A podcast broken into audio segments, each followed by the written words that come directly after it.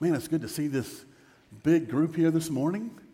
And for those of you online, I really appreciate our online community. I get to see them about every week. And we have some faithful people that are online every week, or they're here, one of the two. And I'm very thankful that you are all joined us. I hope you still stay with us. Jeff's preaching in just a little bit. Okay, Jeff's going to speak in just a few minutes, so please stay with us. No, I am very thankful to be able to do that. And also, all the people that work in that box, there's a lot that goes on in that box back there to make the stream go out, to make the sound awesome, to make the screens work. I would think I'd speak for Jeff in saying, once the sermon's going, I hope the screens are right, because I'm not thinking about those any longer. And I'm thankful that we have people that do that, thankful for those that are every single week involved in that. So let's go to Psalm 25, if you're not already there, if you go with me there. Now let me tell you my approach to this a little bit, because I know there's Lord's Supper and other things going on as well. We're definitely not going to go through verse by verse for 22 verses this morning, so we can all take a collective breath. Okay. There's a show on Smithsonian Channel. Okay, I don't know if you have that, but it's Aerial View. All it is a copter and probably some drones just going over a city or a town. All right, and somebody talking in the background, kind of giving you the view. That's really our approach today to Psalm 25. We're going to go over the top of it a little bit. We're going to take some truths from it, of course, okay? But we're not going to go verse by verse this morning. We're going to kind of hit different spots along the way even. We're not going to go all the way through it. But I still, in this aerial view, I really believe we'll see the truth that God has for us. And Lord willing, it'll be something that will absolutely help us today and going forward. A little background on Psalm 25. It's penned by David. We're not exactly sure when he did this. You'll get the feeling from the psalm and the distress from some of the things he talks about, though, that he's definitely dealing with enemies. There's 22 verses in this psalm. We're going to read the whole just to get the whole picture of it. But it's done in an acrostic. In the Hebrew alphabet, there are 22 letters, and there's 150 psalms. Psalm 25 is one of 9, where it's kind of built where the first word is built off the first letter of the Hebrew alphabet, and it goes its way down. In this particular psalm, 20 of the 22 letters make it, but there may be some reasons for that. First of all, it gives it some organization. This psalm is a prayer, okay? Being a prayer, I believe it was written so it would be memorized. If it's organized in such a fashion as an acrostic, it makes it a little easier to maybe to memorize. Of course, this could have been sung as well. But you'll hear from David's anguish and really confidence that this is a prayer. So let's take the approach that David is going to go through this psalm he's looking for guidance and teaching and guidance and learning. So Psalm 25, let's go through this. To you, O Lord, I lift up my soul. O my God, in you I trust. Let me not be put to shame. Let not my enemies exult or rejoice over me. Indeed, none who wait for you shall be put to shame. Verse 4. They shall be ashamed who are wantonly treacherous. Make me to know your ways, O Lord. Teach me your paths. Lead me in your truth and teach me. For you are the God of my salvation. For you I wait all the day long. Remember your mercy, O Lord, and your steadfast love, for they have been from old. Remember not the sins of my youth or my transgressions. According to your steadfast love, remember me. For the sake of your goodness, O Lord. And we'll shift a little bit. That's the first 7. Now we're going to shift a little bit. Verse 8. Good and upright is the Lord. Therefore he instructs sinners in the way. He leads the humble in what is right and teaches the humble his way. All the paths of the Lord are steadfast love and faithfulness for those who keep his covenant and his testimonies. For your name's sake, O Lord, pardon my guilt, for it is great. Who is this man who fears the Lord? Him will he instruct in the way that he should choose. His soul shall abide in well-being, and his offspring shall inherit the land. The friendship of the Lord is for those who fear him, and he makes known to them his covenant. I love this next phrase. My eyes are ever toward the Lord, for he will pluck my feet out of the net. Now again, back to another shift. We had that 8 to 15. That was a little bit of a shift. Now we're going back a little bit. Turn me, verse 16, turn to me and be gracious to me, for I am lonely and afflicted. The troubles of my heart are enlarged. Bring me out of my distresses. Consider my affliction and my trouble, and forgive all my sins. Consider how many are my foes, and with what violent hatred they hate me. O guard my soul and deliver me. Let me not be put to shame, for I take refuge in you. May integrity and uprightness preserve me, for I wait for you. That was all personal. Now as we go to verse 22, he expands it. Redeem Israel, O God, out of all of his troubles. David, who wrote Psalm 1, now is looking back in more of a retrospective. He's a little older now. He's had some transgressions, some sins. In fact, we know some of those, right? I mean, they would have been, if there was social media or entertainment tonight back then, it would have been big deals. It would have been trending things, the sin that he had. But now years later, as he writes this, there's several things that come back again and again. First of all, he's still being surrounded by enemies. But those enemies aren't just the enemies around him. They're the enemies inside of him, himself. He's still dealing with some of those same attitudes that he had when he had those transgressions. In this particular psalm, though, there is a mature, almost quiet confidence. It's the football player or the basketball player who doesn't really, no matter what the score is, they're on the same page, the same way, the same effort. They're not rattled, right? I'll tell you who I think displays that really well on an everyday basis. If you ever drive I-85, I am so impressed with truck drivers, with all the things that they have to deal with. Again, it's that steady hand. And David now, having some years under his belt, some experiences, is looking back in more of a retrospective viewpoint. In this prayer, we're going to find encouragement, instruction that will help us grow our faith. Last week, and let me just say, I think this has happened before. This isn't planned. This is the Lord. It's really amazing. Last week, Pastor Jeff asked us, when was the last time we had an answer to prayer? And our first point this morning is going to tie right in kind of with that out of this passage. David is surrounded by enemies. He's feeling guilt from past sin. You can sense that anguish. However, let's not miss this first point, number one today. Christians, we should pray with confidence that God will hear and listen to our prayers, to them. We should pray with confidence that God will hear and he will listen. We can look in verse 3, but let's take a peek.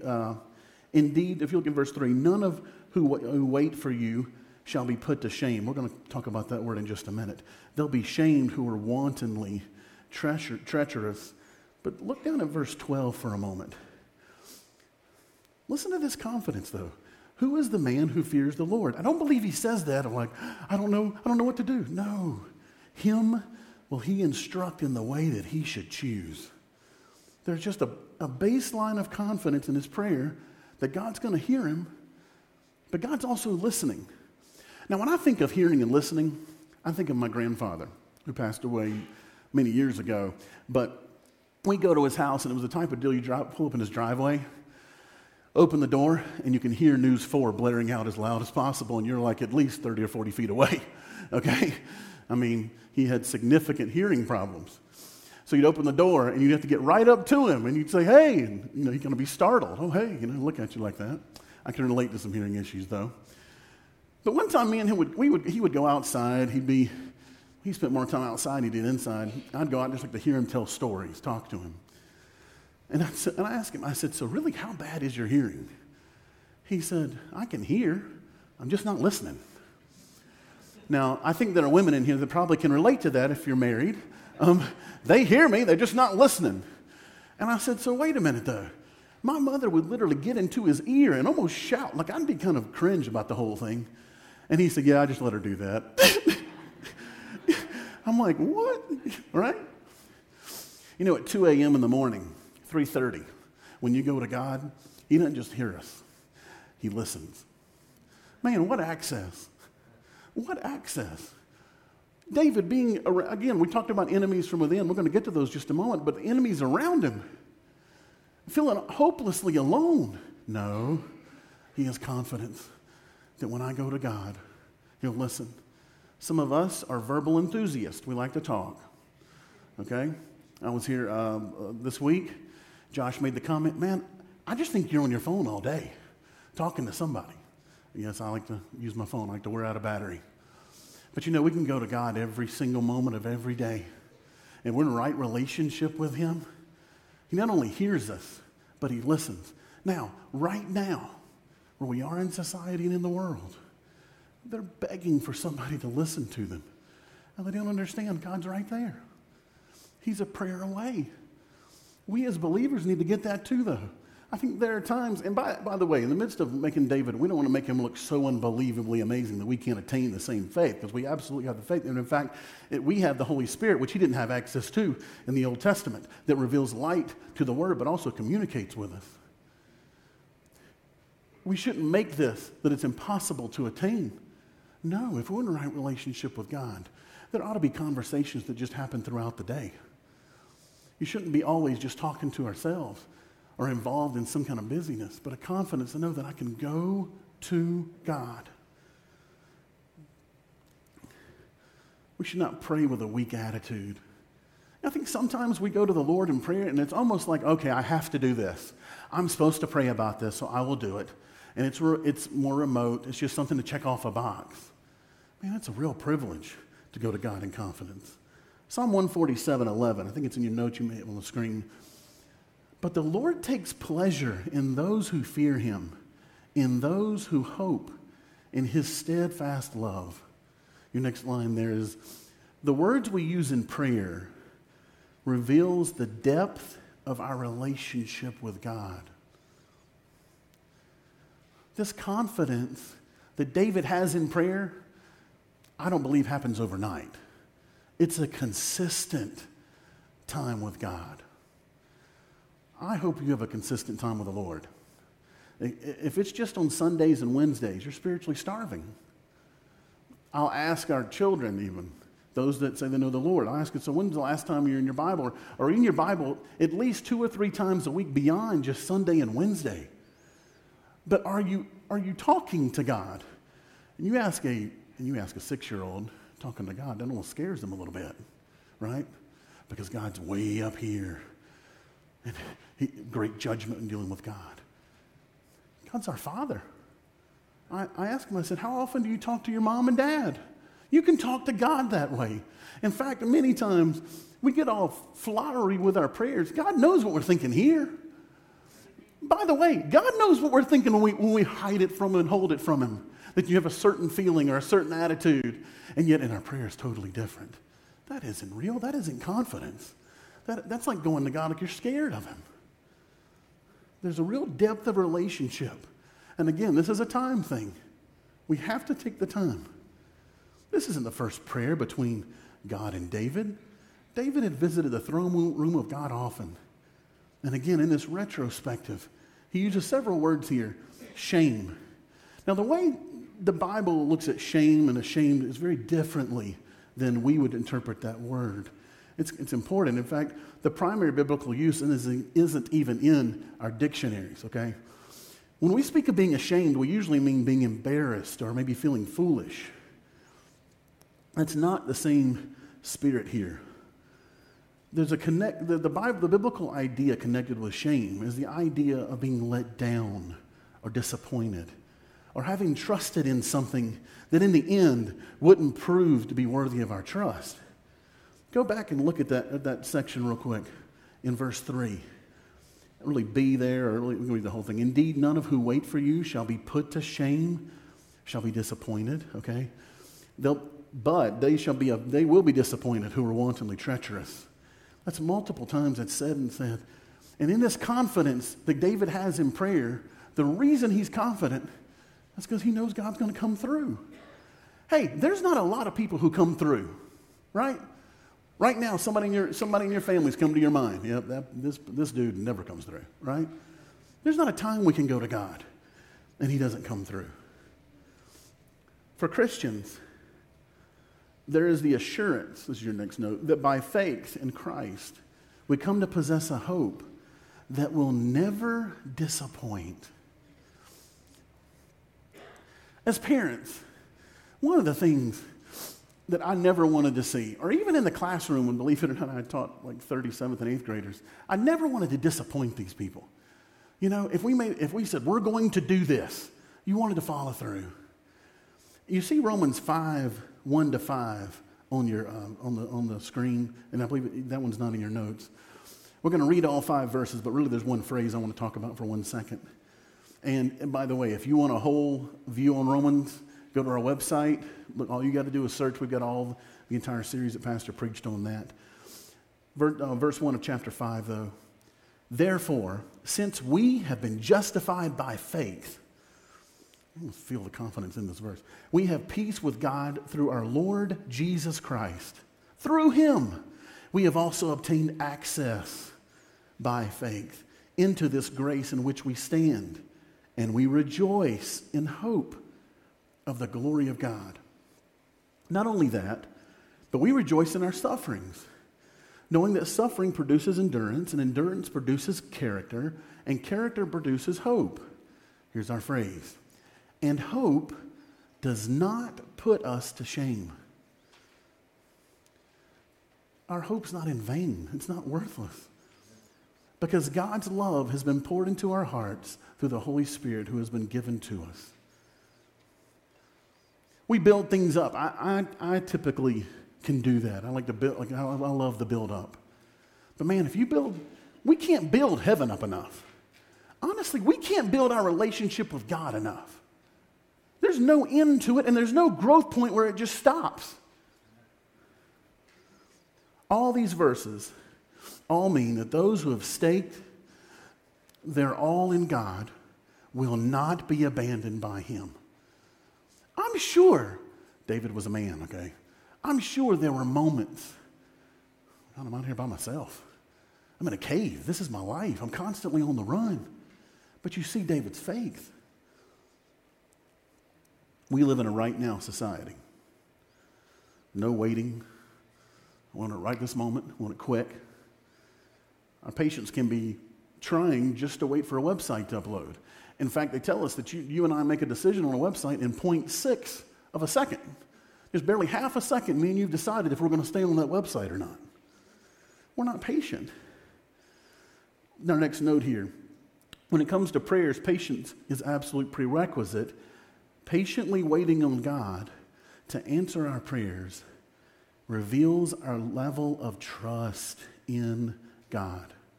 You see verse 3, we've looked at that. I want to look at verse 5, though. Verse 5, it says, at the end of that verse, for I wait all the day long. He may have been desperate. There may have been some anguish in some of the terminology here, but he was just confidently waiting. Some of us have requests that we'll pray for, we feel like a long time, that we don't see the end maybe that we want to see. Let me encourage you, don't quit. Hey, there's family members that don't know the Lord yet, and we don't know what the Lord's plan is for that person. We shouldn't quit praying for them. If there's issues, that's just the way he is or the way she is. I'm not talking about women, of course. I mean, your wives, they're amazing. But of course, she may say, that's just the way he is. No, he doesn't have to be that way. The Spirit of God can change them, so please don't quit. Dave, can you imagine if David had just quit? We wouldn't have these Psalms. We wouldn't have all the whole story of David because he'd be dead. And in this particular passage, we don't even see the answer to the prayer. But we do know David was delivered from his enemies, just not from this passage. David had to patiently wait for God. And he may be asking you in your prayer not to lose confidence, don't lose faith, but keep praying. He's definitely in a treacherous situation, stressful. Man, with all the technology and everything that's with us today, our stress is unbelievable. In children, teenagers, experiencing stress that I don't think even 20 years ago was the same. And after writing, this is the same person who penned Psalm 1, right? The tree by the water that's fully grown and is the mature Christian. Even David himself struggled with that. And looking back and said, whoa, wait a minute, I know I penned that. But man, living that's a whole different thing. David displayed a confident patience in his prayer. He was confident. Christians should pray with confidence that God will hear and listen to them. This entire psalm has a very confident spirit to it. Now, from going forward, he will talk about learning about God's character. Verse number 2 today. And again, it's a shift here. So you hear this plea and this confidence, and now we're going to shift just a little bit. In number 2, we learn perseverance in difficult times by learning and understanding the character of God. You say, oh, I know that. I knew that. You don't have to tell me that today. There's a difference in learning and understanding, though, right? I'm not the best at putting things together even with directions, right? But if you give me enough time, a long time, longer than whatever it says. If it says 30 minutes, I'm a 90-minute probably, okay? Right?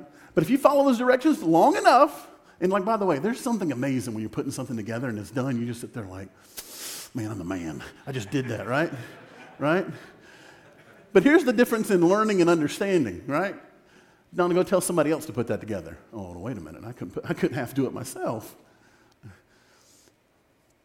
There's a completely difference in being able to teach a subject, ask our teachers, and then being a student yourself. It's the one thing to learn about who God is. It's a totally different deal to teach others. The character of God gives us strength and power to endure difficulties. And David knew difficulty, even in the midst of hardship. So we're going to go through a few character traits of God. These aren't exhaustive. These are just from this passage in Psalm 25.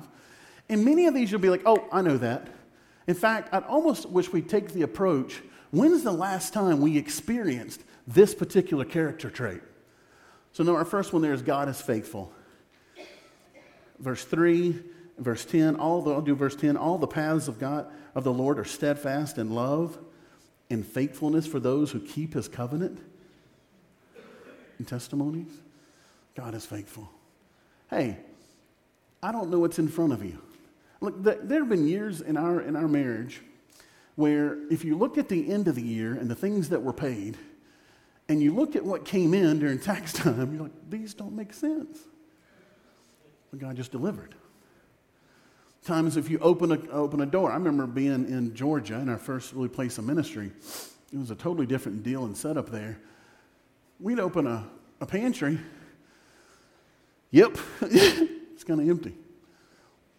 And you're like, well, and in those times, it's scary. How are you going to get this bill paid? How are you going to take this next step? And you can look back in your life, no matter your age, for the time you've known the Lord, and just think about the moments God's been faithful. Our second one is really found also in verse 4 and verse 5. God is characterized by truth. Oh man, the world is searching for that. Verse 5, lead me in your truth and teach me. Think about this. This is David, who penned large portions of Scripture. Many people would say, oh, that's my favorite person in the Bible. And here he humbly is saying, teach me, Lord. Teach me. He's older, and he's saying, teach me. Characterized by truth. There's no fake news in the Bible, right? We don't have to be concerned about what we're reading, right? And we should be communicating that to this community, that what we hold is the truth, that will change their need to search for truth. Our next one, God is merciful and loving. You say, that's obvious. Yeah, but there are times we don't feel that way. There are times you feel alone. Like, man, I don't know that I feel God's even around or available.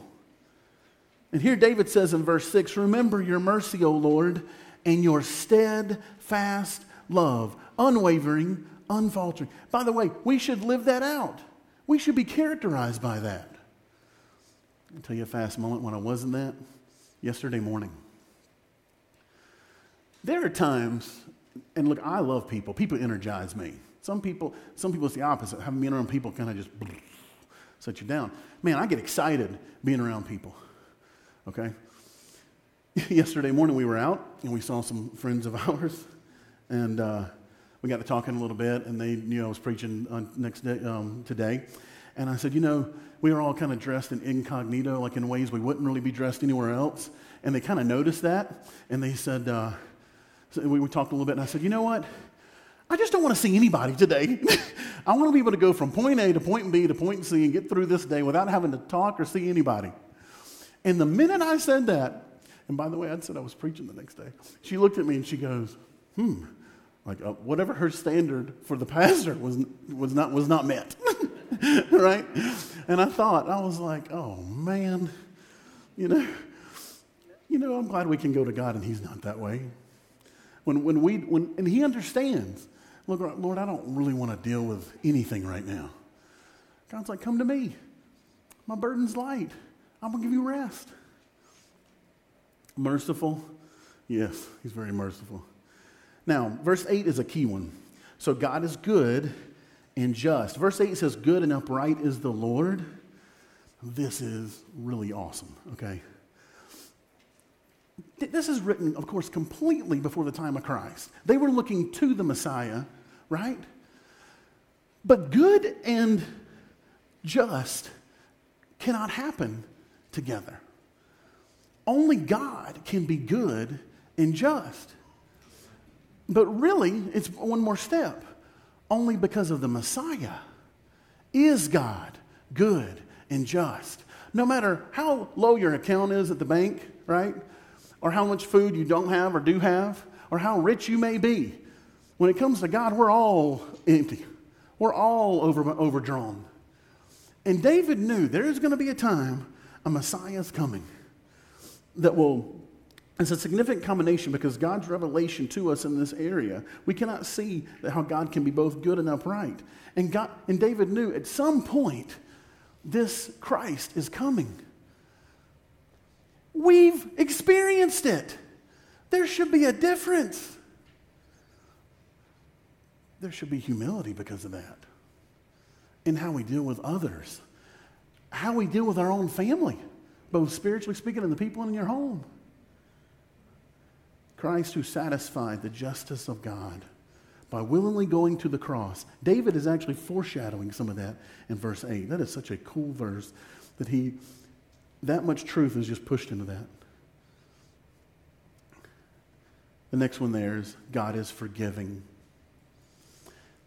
A little taste of that's in verse 11. And this really is the key verse to the whole chapter. For your name's sake, O Lord, pardon my guilt, for it is great.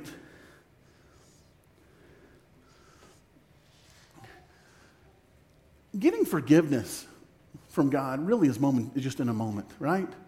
Getting right, praying and asking, and He gives. But guilt is human. And think about, again, the things that David did. But I really believe now, we as believers, there can be sin that we can't just get over, it seems like. We've received forgiveness of it. But we can't forget it. That's a work of the devil. It really is. And let me encourage you too. The more you are in Scripture, the more that this prayer, like we talked about, this conversation happens. I will tell you some relief can take place. But even a great man like David dealt with us, I can promise we deal with those things too. In his commentary, and I'm going to read you this story. This is so pertinent to what this is about. In his commentary on Psalms, Ironside tells of visiting a very old Christian. The man was about 90 years old. He had lived a godly life. However, in his last days, again, 90 years old, and in his last days, he sent for Ironside because, as he expressed it, everything seemed so dark. Ironside asked him, "Whatever do you mean by that? You have known the Lord for nearly 70 years, 7 decades. You've lived for him for a long, long time. You've helped others. What do you mean it's dark?" The man replied, "In my illness, since I've been lying here so weak, my memory keeps bringing up the sins of my youth, and I can't get them out of my mind. They keep crowding up upon me, and I can't help but think of them.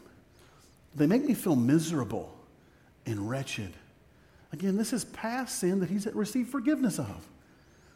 Ironside turned to this psalm and read it, and after he read the words, he said, "When you came to God 70 years ago, you confessed your sin.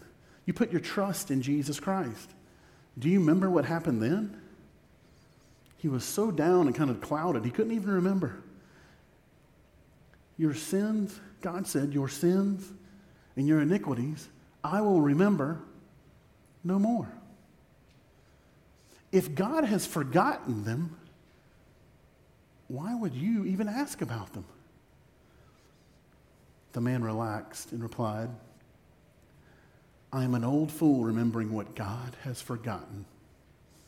He found peace. He said, "I'm an old fool to remember what God has forgotten. I don't know what sin you committed. It wasn't so great that Jesus couldn't cover it, right?" We've got two more in this section here. God is gracious in verse 16. It says, "Turn to me and be gracious to me, for I am lonely and afflicted."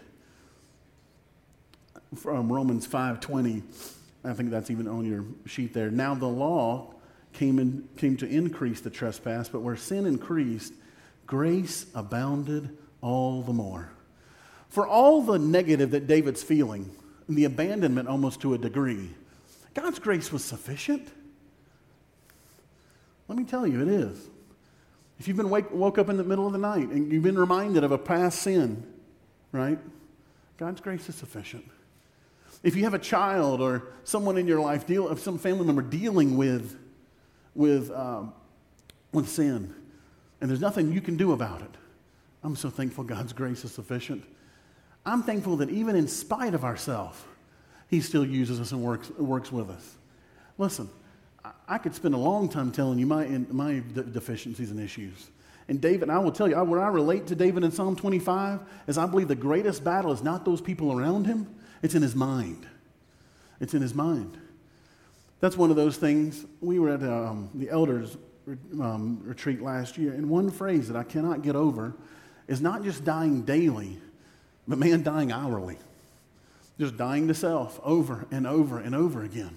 And if you deal with some mental stress between your ears, things that constantly seem to cloud you, let me encourage you, you've got to go back and die again. And it may need to happen several times over and over again. I'll tell you how I came to this particular passage for today. I didn't know it at the time. Riley sent me a text. Me and Riley were talking, and I could just feel he was kind of down. So sometime during the school day, he can't access his phone. Just also be clear, I have his phone so we can access him at all times. But he can access his phone. I sent him this psalm. I had read it earlier and was thinking about it the day before and just read it again and thought about it again and again. And I sent it to him because it was actually struggling a little bit in his mind. And I thought, how common do me and you struggle in our mind? And yet this passage has the answer. Next line there is, God is powerful to rescue his people. And this is my favorite part. We can take refuge in him. Verse 20, the very last, let me not be put to shame, for I take refuge in you. When I think of that, you can always, if you you want to study later on in the week, you can put Psalm 91 right beside that. It talks about the secret place, a place to hide. When you're 6'4" and this size, hiding's very difficult. You can always kind of be seen, unfortunately. But you know what? I can go to God and hide. And I'm not so large or so big that God can't cover me. We can take refuge. Refuge is a place of rest. Let me say how rest can take place even in a decade or a century, a day where everything is right in front of us in our pockets all the time. Many times we can get rid of all that stuff, put it aside, maybe disconnected from it completely. Many times we forget because our situation looks so big in the moment and insurmountable, but we can take refuge. Now, point three really is kind of like the wrap-up. It's not as much a specific point to the message. We're going to wrap this whole thing up and put a bow around it, okay? So at the same time when we're giving these notes, we're also going to be looking at applications straight from what we've talked about.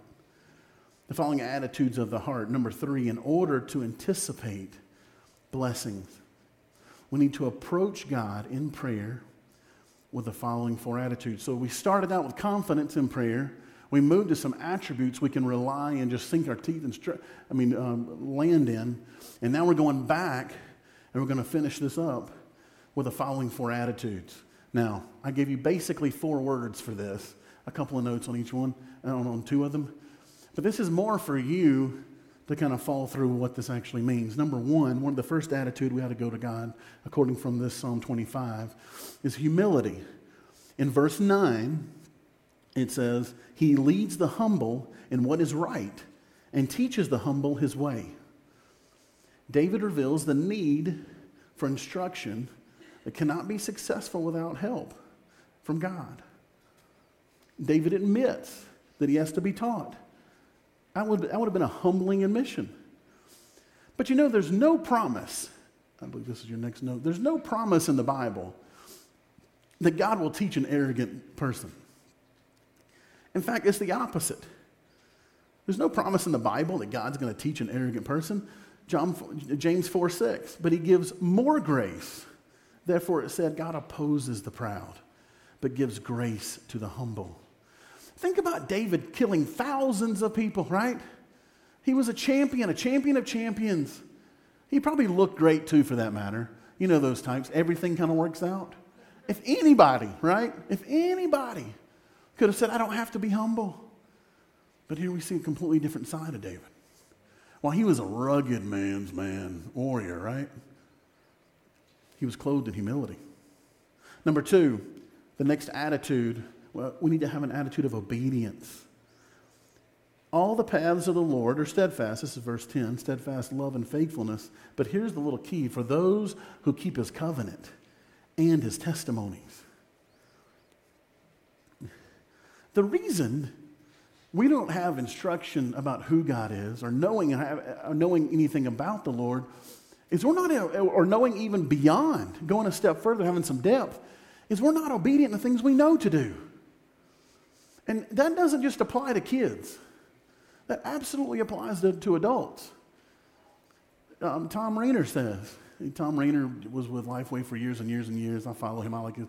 He does a lot of statistics-based, a lot of study-based. He says 35% of those who were attending before the pandemic are never coming back. Never. Now I know, listen, there are people that are absolutely dealing with this pandemic and need to be away. Okay, so we're not talking about somebody that's live streaming and Lord willing when the time opens for them. But he says 3 in 10 or almost 4 in 10 are never coming back. Well, why were they here to begin with? Apparently Obviously, it wasn't out of obedience. It wasn't out of the need of family, community. Now, I pray, and I don't necessarily believe that'll be the case with Graceview. But that also means there's going to be a whole lot more people at home on Sundays, Wednesdays, time when the doors are open. Which means it's even greater to the point that we ought to be right with God. So when we're out and about in this community, we can still extend and show them grace. Number three is reverence. So that's in verse 12 and verse 14, okay? The way we approach God reveals our heart toward God. The friendship of the Lord, I'm going to read verse 14 for you. The friendship of the Lord is for those who fear him, and he makes known to them his covenant. Verse 12, a few verses back. Who is the man who fears the Lord? Him will he instruct the way that he should choose. There's a certain way that we should approach God.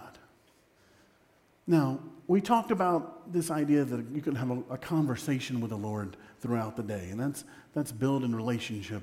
But it, again, you're pretty clear here. We don't need to access God in a flippant manner. He's not a genie where we rub and get our wishes met for us. No, he's the one that allows us to breathe the breath that we're currently breathing. There ought to be not only this humility and obedience, but we ought to have a reverence.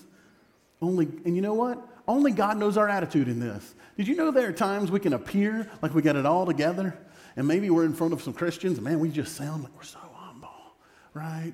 Man, that's got to be a superstar Christian there. But God knows our heart, that we may not even be spiritually and mentally where we are physically.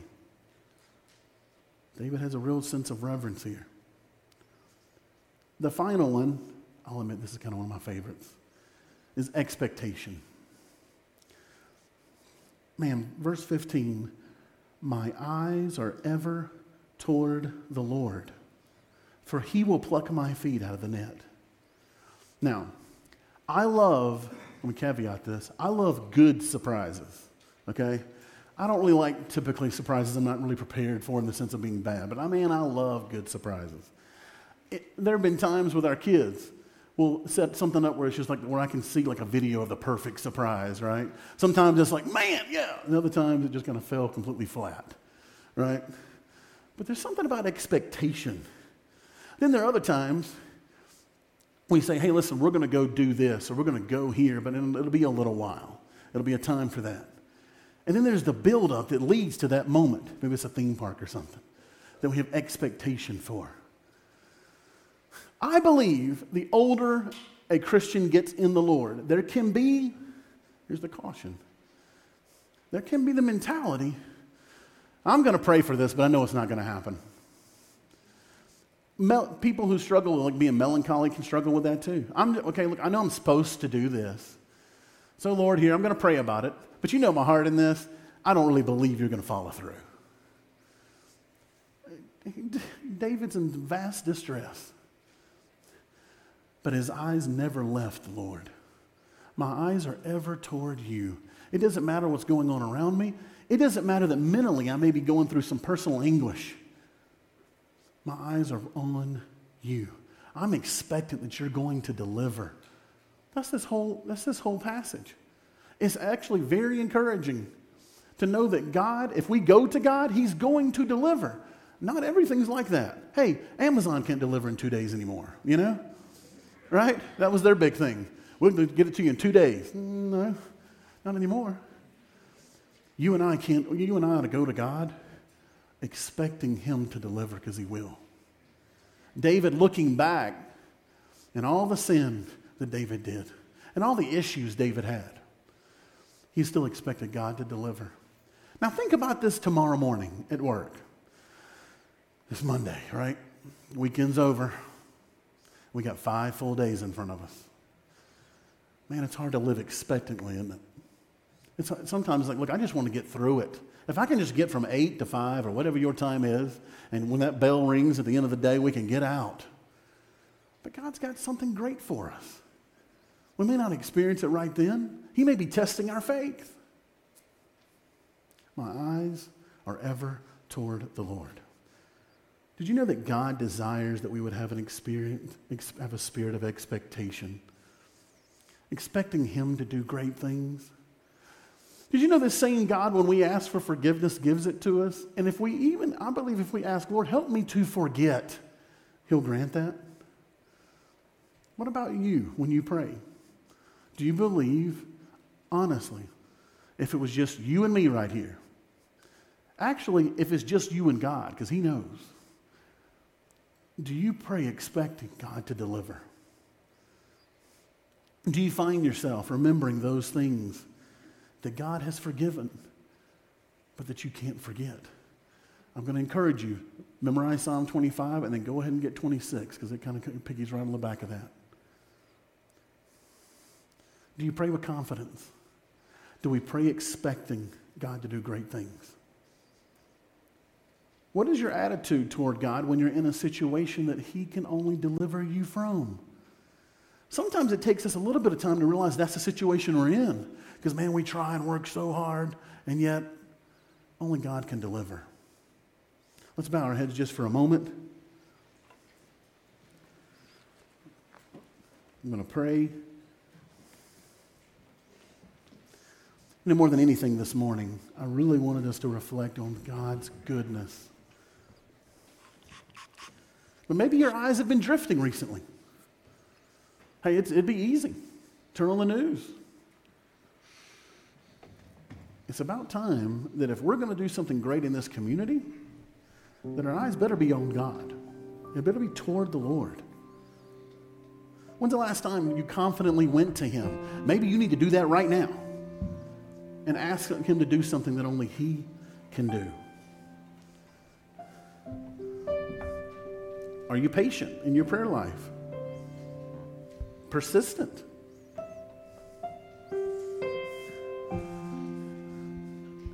Lord, I humbly admit we are not inadequate to do what You called us to do.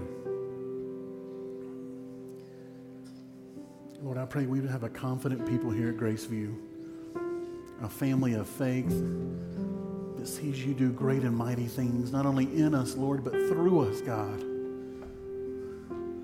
Let us not seek personal gain in a situation, Lord, but I pray that we'll patiently and humbly go to You. We thank You that You're a God that we can trust, that You're a faithful God, that You're merciful. Because, Lord, we need the mercy. We need You, Lord. This community needs You. Lord, I'm so thankful for this family. What a blessing they are. Lord, even to see them this morning was just a blessing. It really encourages you. Lord, I pray because of Your word that we'll be mature Christians that seek and desire to know and understand more of You today, Lord, and through the week and in our community. In Jesus' name, amen.